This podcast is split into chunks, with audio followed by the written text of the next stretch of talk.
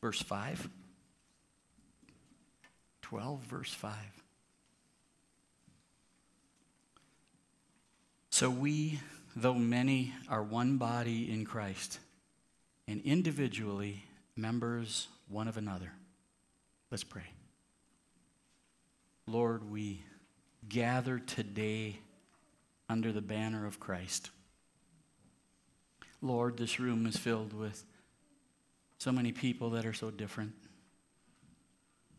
in where we're at in life, in age, so many differences. And yet, Lord, in the midst of that, there's a unity under Christ. And I pray today, Lord, that we would all receive your word.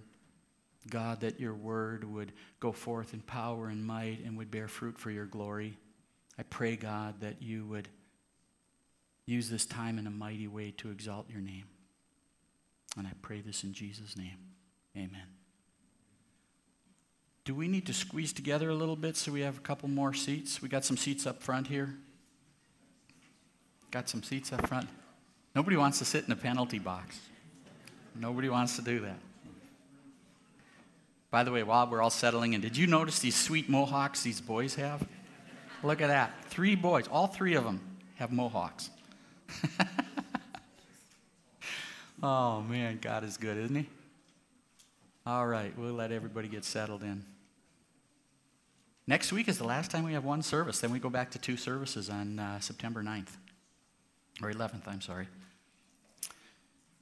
Well, what we have seen so far in the book of Romans, in the first 11 chapters, Paul has laid down just practical theology. He lays out who we are. We're sinners. All of sin fall short of the glory of God. And he says, you know what? And because of that, you're separated from God. That that separation is because of our sin and because God is holy. But God, in His goodness and His kindness, sent His Son. And Jesus would go to the cross, He would bear the sins of all who would believe, and then He would die and rise from the dead. And all who would receive that gift of salvation by God's grace and God's mercy would be made right with God. And Paul laid that out so beautifully. I like how he took his time. You know, he said, 11 chapters of that? I love how he took his time because, you know, we need to hear it over and over again. And so Paul lays down this practical theology. And then we come to chapter 12 and to the end of Romans. And what Paul is saying here is he's saying all that practical theology is the foundation for the way you can live now.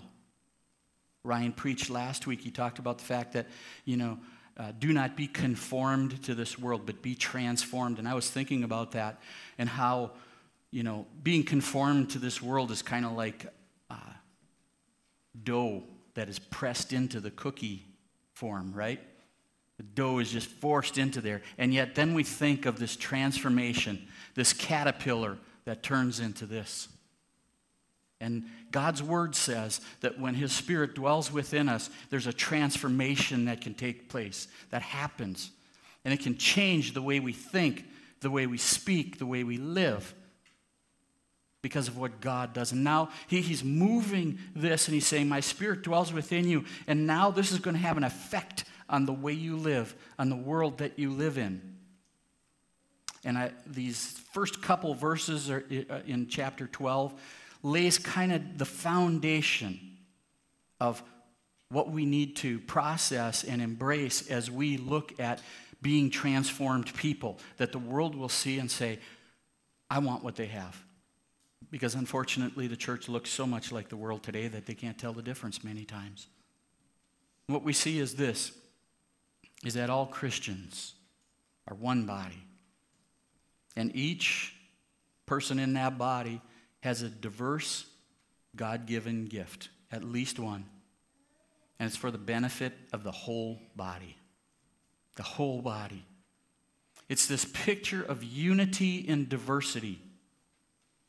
Unity and diversity that is absolutely only possible in Christ. That's what we'll see in Scripture. Otherwise, we wouldn't be meeting here together. We might not even like each other sometimes.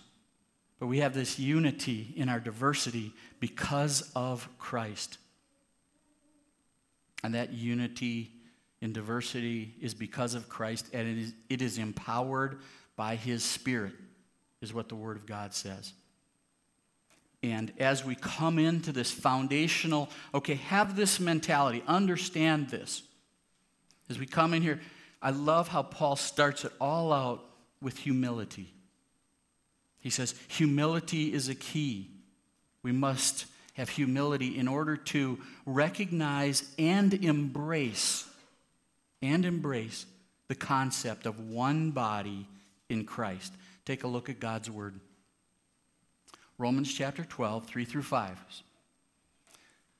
For by the grace given to me, I say to everyone among you not to think of himself more highly than he ought to think, but to think with sober judgment, each according to the measure of faith that God has assigned.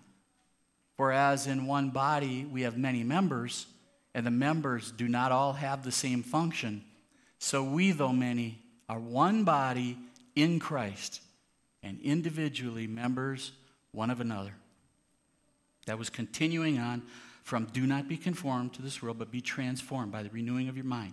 And it goes into this humility. Don't think a whole lot about yourself. Don't puff out your chest. You ain't got it all together. And then we go into 1 Corinthians 12, 17b through 21. If the whole body were an ear, where would be the sense of smell? But as it is, God arranged the members in the body, each one of them as He chose. If all were a single member, where would the body be? As it is, there are many parts, yet one body. The eye cannot say to the hand, I have no need of you, nor the head to the feet, I have no need of you. What we see here in God's Word is that this body illustration, analogy that Paul is using, reflects this complementary relationship of unity and diversity of the church. That's what it's meant to do. That's what he's pointing out here. And he's showing, you know what? We're one body. That's the unity. We are one body. And yet, we do not share the same functions. We do not share the same functions. That's, that's the diversity. I mean, you look around in this room, you see the diversity. And we're gifted in different ways as we see. Now, we think of unity, and sometimes we think, well, that means we all have to be the same. We have to dress the same, we have to think the same. And outside of the gospel, we have to agree on that. But we can think differently about different things. That's not unity just because we're all on the same whatever it might be a view of COVID and how we should respond, or a view of political parties, or whatever it might be. We're not bound to that in order to only have unity. Although I think what we see is that when we have diversity in some of those things, if we can stay together by God's grace in unity, it glorifies God. And so, as these things have been tearing churches apart, if we can have this diversity in views and things that are happening, stand strong on the gospel, if we can have unity in the midst of that, that glorifies God. And that's a picture of what we see. So, unity is not sameness, unity is not interchangeability. In other words, I can do what you can do, so we can just switch out the parts. Doesn't matter. We're all the same. We, we have a unity. We're different. We're different doesn't mean interchangeability. Unity means that we can come together on those things that the gospel stands on. And we can hold strong to those things and encourage each other in those things. And where we may differ on what I call not critical issues, not gospel centered issues, then can we have unity in that in the midst of our diversity for the glory of God? So it doesn't mean interchangeability. I can do the same thing that you can do, and we just switch out the parts. That's not the way it works. That's not unity. What we are is we're individually members of one body. You have the body of Christ around the world. We're part of that. We're part of that great body. And those of us that are calling this their church, this is our body, a little part of that greater body. And we are one body, one body individual members of it. And we are interdependent, not independent. We are interdependent, is what this illustration of the body shows us. What we have to do is we have to fight our natural tendency to have unity and diversity because our natural tendency is I'm going to do it on my own. I don't need others. I don't need them. Some of you may want to disconnect from the body. You know, it's, it's, it's this idea of, I've been hurt before, Dan. I've been in a group of Christians and they said they were Christians and I've been hurt terribly. And I know the Word of God says that I have to go, uh, not forsake the fellowship of believers, but I don't have to connect with them. And I would say you're wrong. You're wrong. I don't know why, for what reasons you may feel that I got to stay disconnected from the body. Whatever those reasons might be, it's not biblical. It's so easy to as Steve Thompson likes to say, to attend, listen, and leave. And that's it.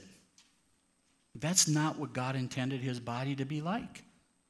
He intended his body in all their differences and all their conflicts that would be there to have this unity, to come together and have this relationship with each other, to be more than just popping in, you know, kind of like a, a movie theater, watching the movie and going home, and that's it.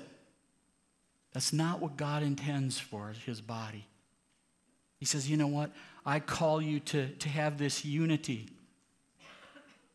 I call you in the midst of your diversity to glorify my name by being one body and not disconnecting because, well, I feel a little different or I've been hurt or I don't know where I fit in.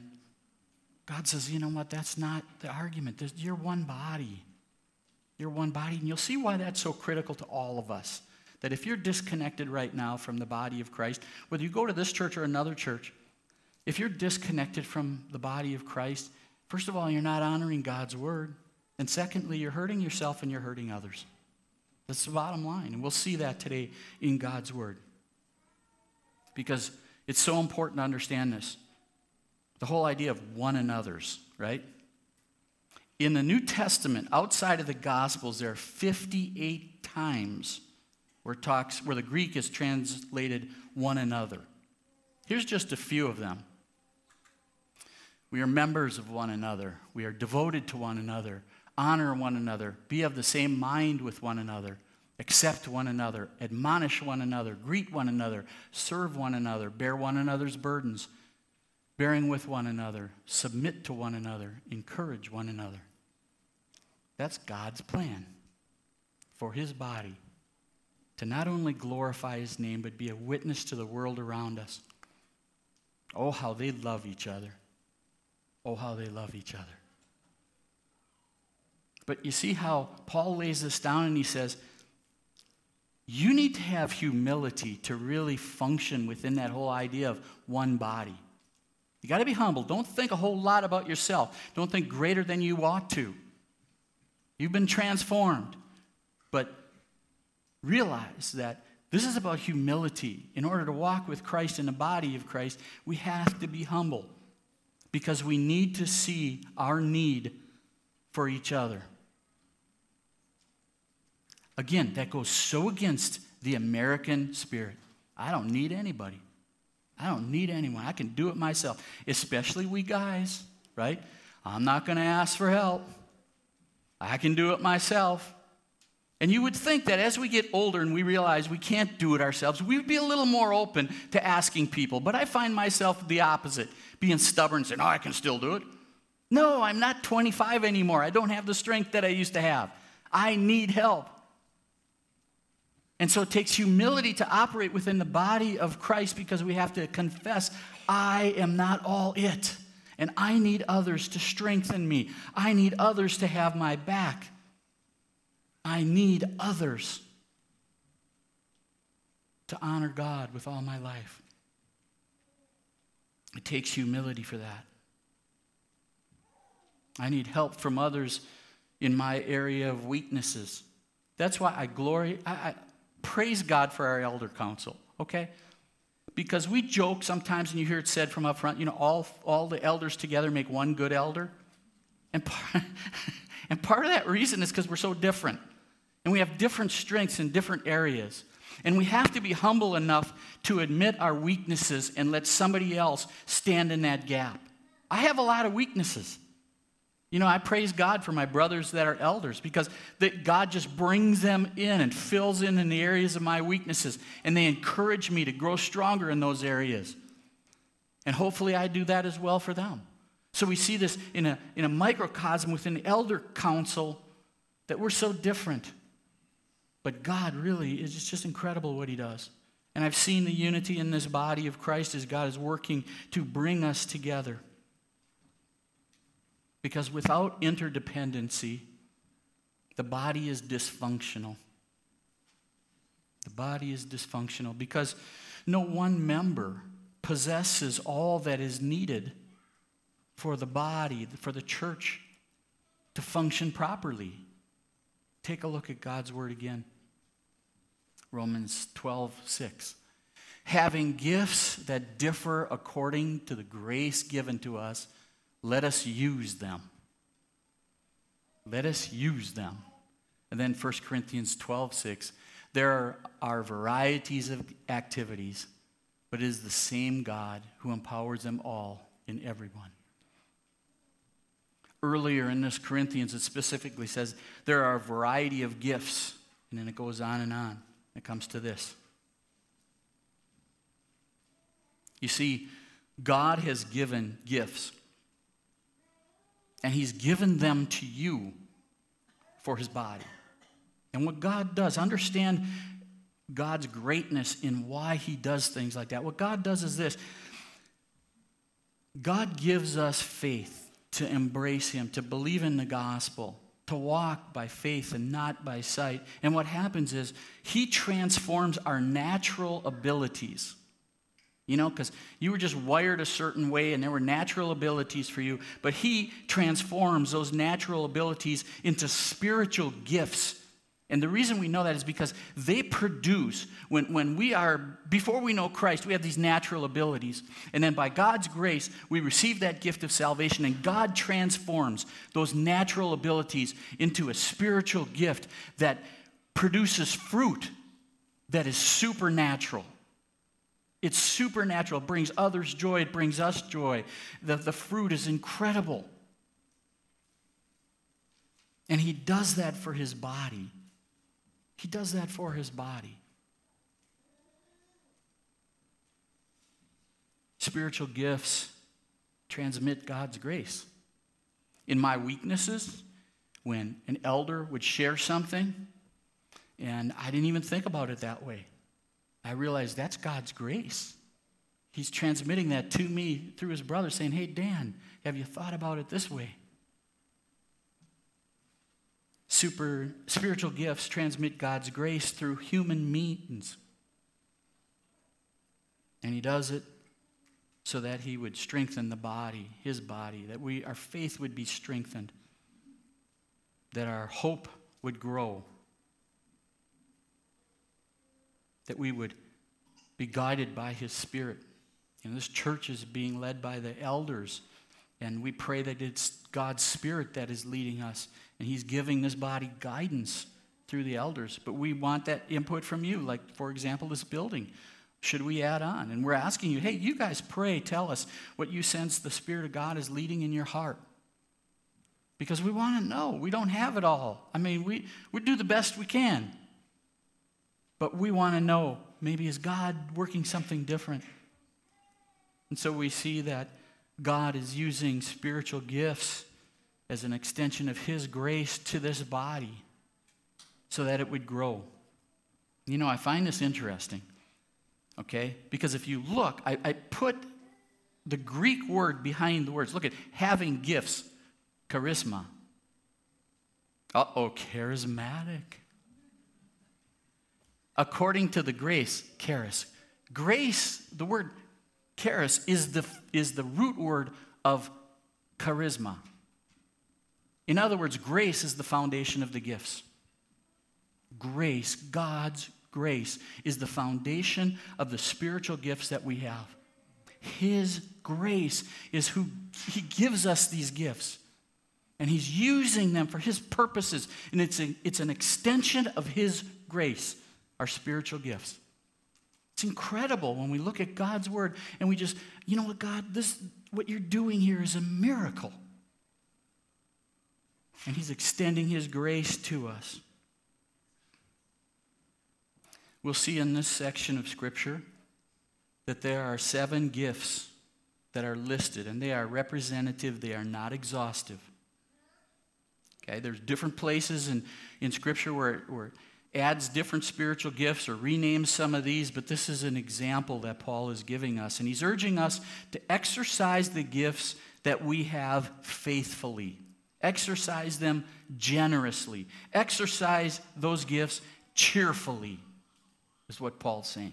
Whatever gifts you have, here's a list of them.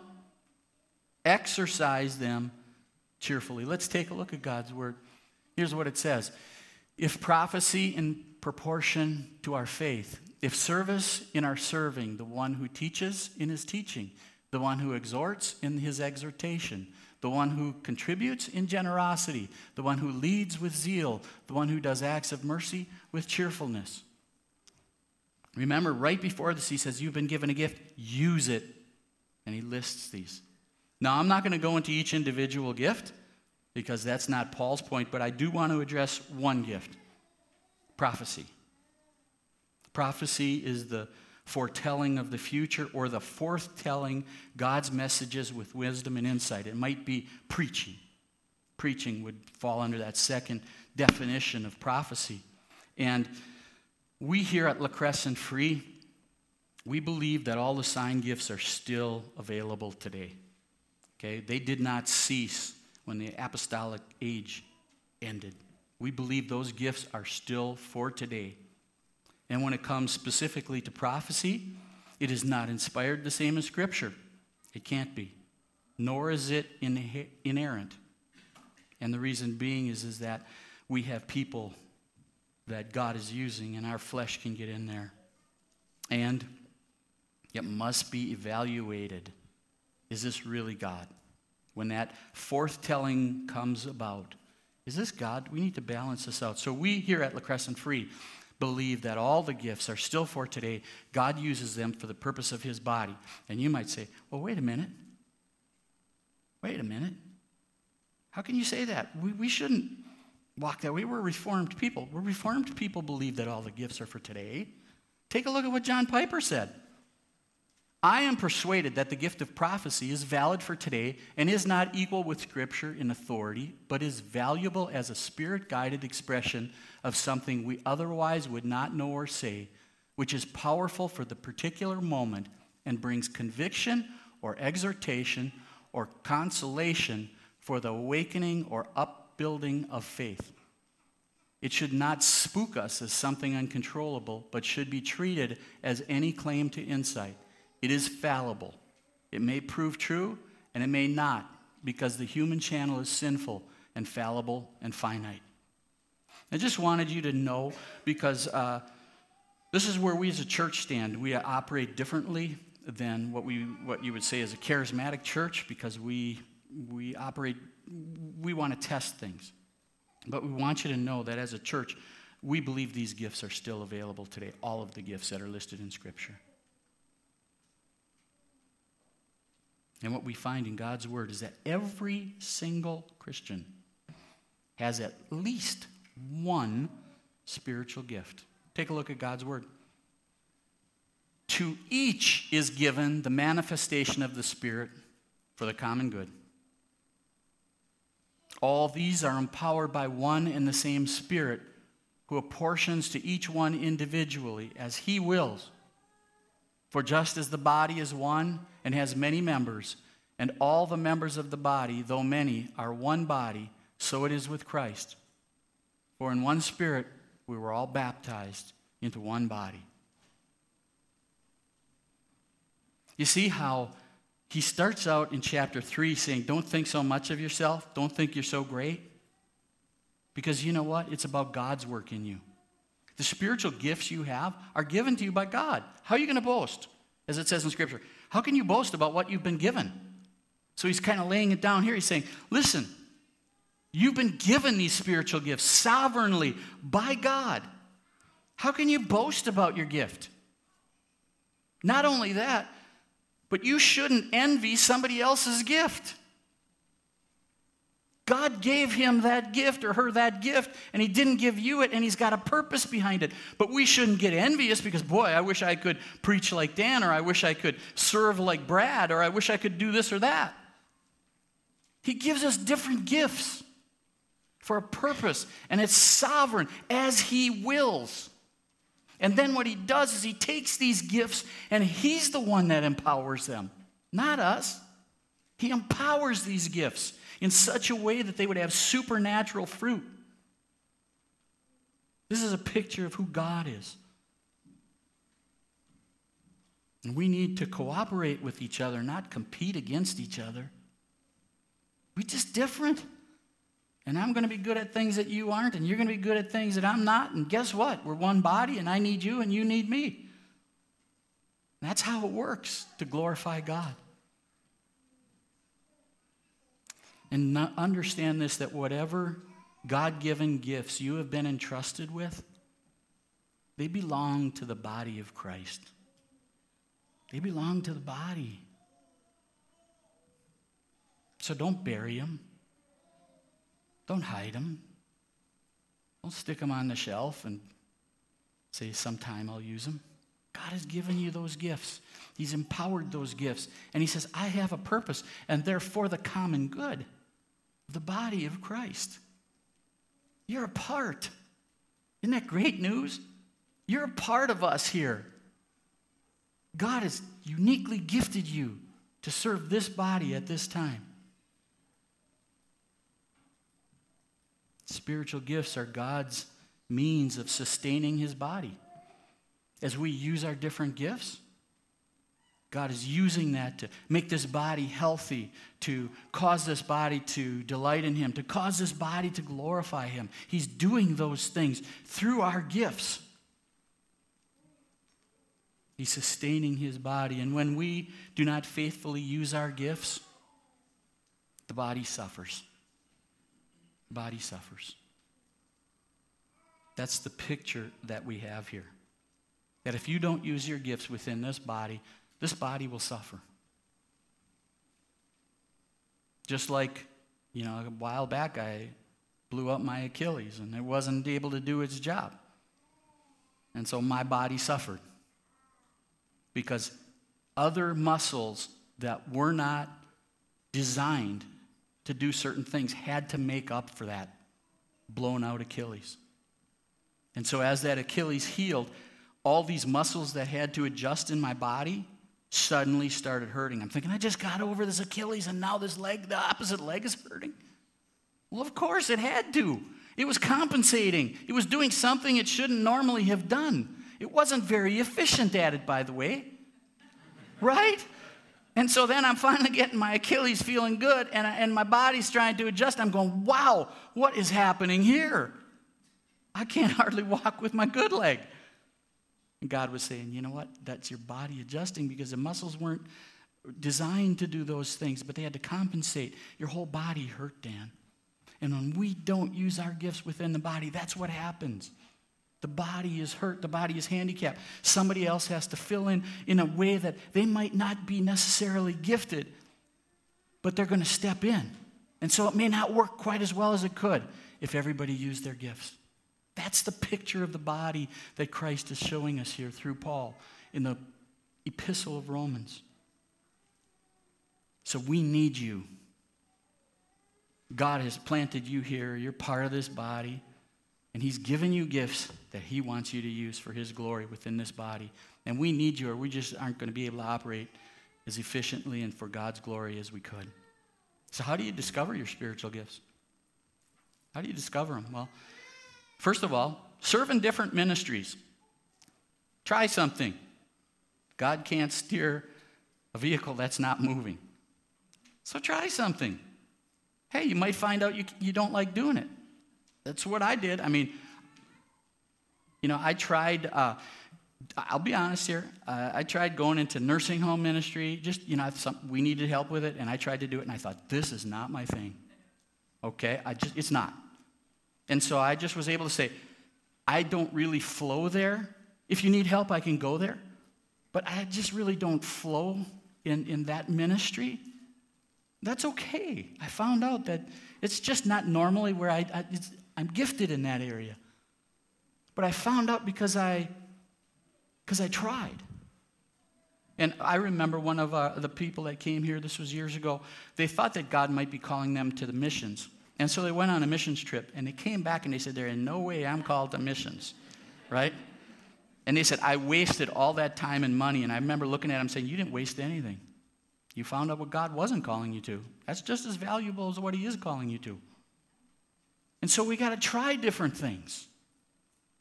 Try them. See if God, does that work for you or not? If you love, you know, maybe you think you love children, so you volunteer in a nursery and you're there for about 10 minutes and you realize, this is not my thing. Okay. Okay. But try things. Here's another way that sometimes you can tell what your spiritual gift is. What bothers you? What, what do you complain about when something happens? For example, you know, I went to that seminar. He wasn't a very good teacher. He should have done this, this, and this. Sometimes what we complain about is because we're gifted in it and we see somebody trying to operate in something they're not, and it frustrates you. Maybe that's your gift. Check it out. Check it out. I'm sure that there are times when you've felt that way. It frustrates you. And just ask God God, are you using this to show me whether or not this is an area that I'm gifted in or not? I'll tell you one thing I don't like to find out your spiritual gift spiritual gift inventories. I don't like those at all. And the reason I don't is this because basically what they do, they have a tendency to box you in. This is what my gifts are. And then we use that as an excuse not to serve. Well, that's not my gift. By the way, there's no spiritual gift of prayer or musical singing instruments. There's no spiritual gift listed as that. But so what we do is we take these seminar or these, these little inventories and we say, well, this is my gift. And this is my secondary gift. And outside of that are not my gifts, so I'm not going to serve in that area. And when somebody comes up and says, hey, we have a huge need in this area, would you serve? No, that's not my gift. I took an inventory. I know that's not my gift. Right? And so I don't like to use spiritual inventories.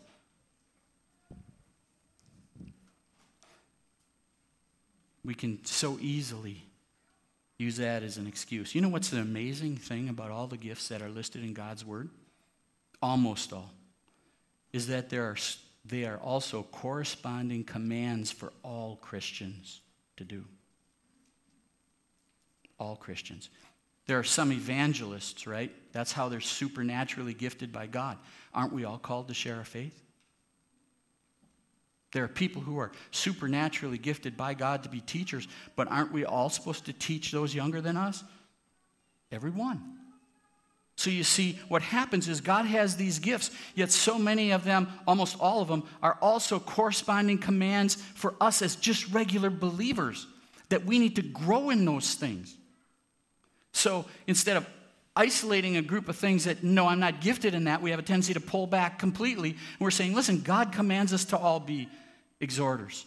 Lisa talked to me last night. I'm going to share this. She, she, said, she said, You know, Dan, you're probably not a really good exhorter.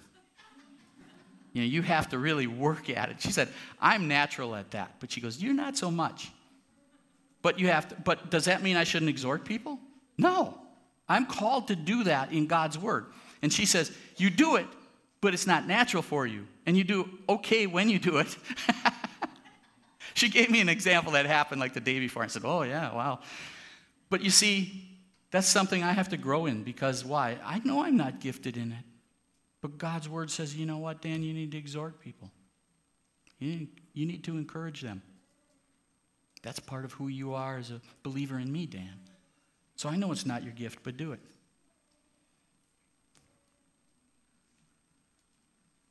I would say this See a need, fill a need.